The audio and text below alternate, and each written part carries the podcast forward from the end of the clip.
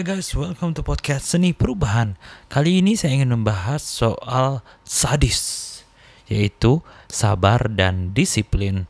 Di zaman ini kita selalu inginnya instan. Kita mau kesuksesan yang kita inginkan itu sekarang juga. Kita mau uang yang kita ingin dapatkan itu sekarang juga.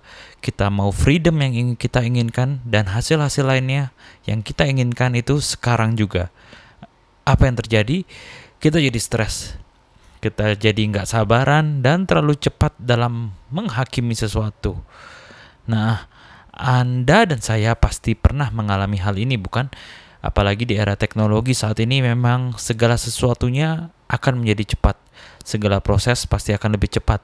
Tetapi mencapai mimpi besar itu memang tidak seinstan itu kawan. Dalam sejarah pun orang yang meraih kesuksesan yang benar-benar dari nol itu semua membutuhkan waktu. Saya ulangi, membutuhkan waktu kecuali tiba-tiba Anda menang undian atau dikasih warisan atau menikah dengan orang yang super tajir melintir, mungkin bisa instan. Tetapi saya berkata jika kita mulai dari nol dan dari awal banget, maka tidak ada yang namanya kesuksesan dalam waktu cepat. Cepat atau lambat itu relatif, tetapi yang jelas kita harus melewati banyak proses. Saya pun membangun brand sejak lima tahun yang lalu, melewati banyak sekali proses yang enak dan tidak enaknya. Saya percaya bahwa there is no overnight success. You have to take the stairs.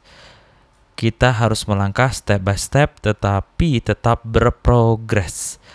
Walau ada masa-masa kita setback atau down, tetapi saat itulah kita belajar dan bertumbuh sehingga kita bisa step up ke level yang lebih tinggi lagi.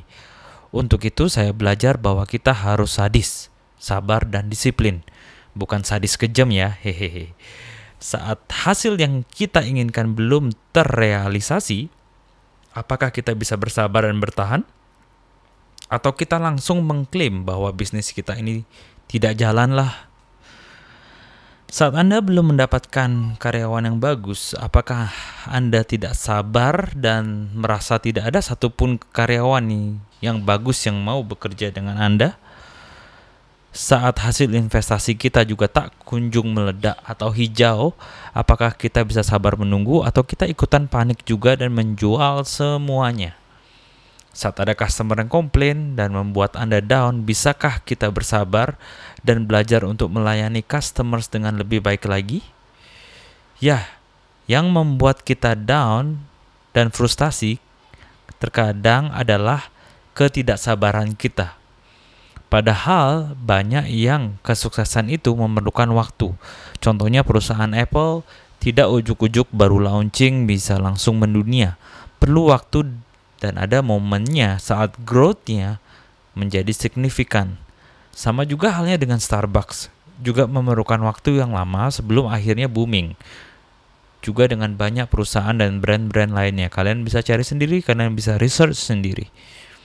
Tetapi banyak orang yang tidak sabaran sehingga mungkin sebelum perusahaannya akan meledak laris manis, sudah keburu ganti haluan bisnis dan mengerjakan hal yang lainnya you need to give time to your business. Tapi kapan sih kita harus mengganti kendaraan? Kita harus mengganti kendaraan bisnis kita.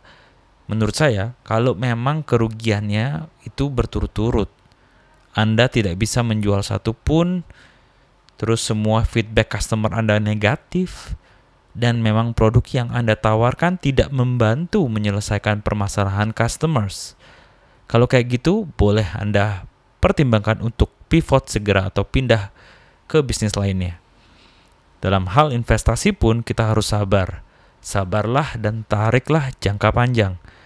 Kecuali Anda trader ya, beda cerita. Tapi kalau Anda nabung saham atau nabung uh, investasi untuk menabung jangka panjang, maka Anda harus sabar. Karena hasilnya tentu jangka panjang baru akan terasa. Daripada spot jantung kalau trader itu kan biasanya kita deg-degan gitu. Mending Anda bisa selalu sabar dalam investasi Anda karena ada saatnya nanti akan naik.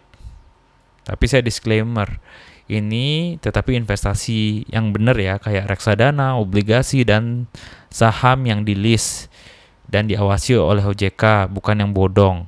Saya garis bawahi bukan yang bodong. Oke. Jadi mungkin Anda saat ini belum mencapai mimpi Anda. Bersabarlah dan tetaplah berjuang ya. Akan ada waktunya nanti yang membuktikan bahwa usaha tidak mengkhianati hasil. Tadi soal kesabaran. Kita semua selalu tidak kesabaran. Kita merasa kayak ah umurku sudah segini nih sudah terlalu tua, takutnya terlambat. Tidak ada kata terlambat. Semuanya masih bisa dilakukan. Semuanya masih bisa terjadi. KFC aja pendirinya waktu itu usia sudah lanjut usia baru dia menemukan kesuksesannya. Tidak ada kata terlambat. Ya, yang ada kita harus bersabar. Oke? Jadi mungkin Anda tidak mendapatkan hasilnya sekarang, tapi mungkin nanti dalam waktu lima tahun atau 10 tahun ke depan. Tariklah jangka panjang. Hal kedua adalah soal disiplin. Ya kita harus sabar, tapi disiplin juga tidak kalah pentingnya. Disiplin ini diperlukan untuk kita biar bisa meraih kesuksesan.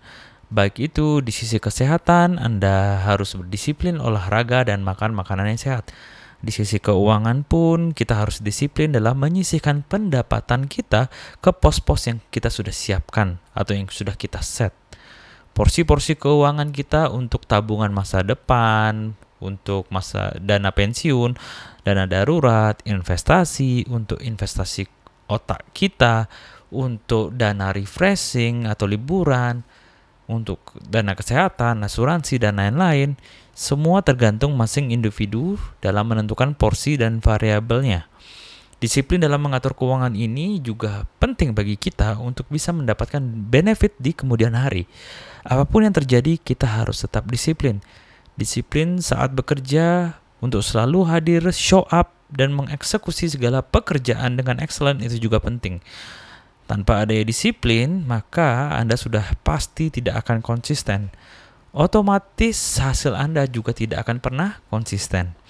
Bagaimana mau making progress kalau nggak disiplin? Jadi, mau lagi feeling up atau down, kita harus tetap disiplin melakukan hal yang harus dilakukan untuk meraih kesuksesan. Tetap membayar harganya apa pun feeling kita saat ini. Orang-orang yang punya dedikasi disiplin seperti itu, merekalah yang cenderung selalu bisa meraih kesuksesan. Jadikanlah disiplin menjadi suatu kebiasaan. Semoga prinsip ini membantu Anda dan kehidupan kita semua, baik dalam bisnis maupun dalam kehidupan. Kita harus be sadis, yaitu sabar dan disiplin. Semoga ini membantu. Kalau ini bermanfaat, jangan lupa untuk di, di subscribe, di share juga podcast ini supaya kita bisa membantu lebih banyak orang lagi. Oke, okay? be grateful and take action. Berubah itu tidaklah mudah, tapi hidup akan lebih mudah jika kita mau berubah. See you in the next episode. Bye.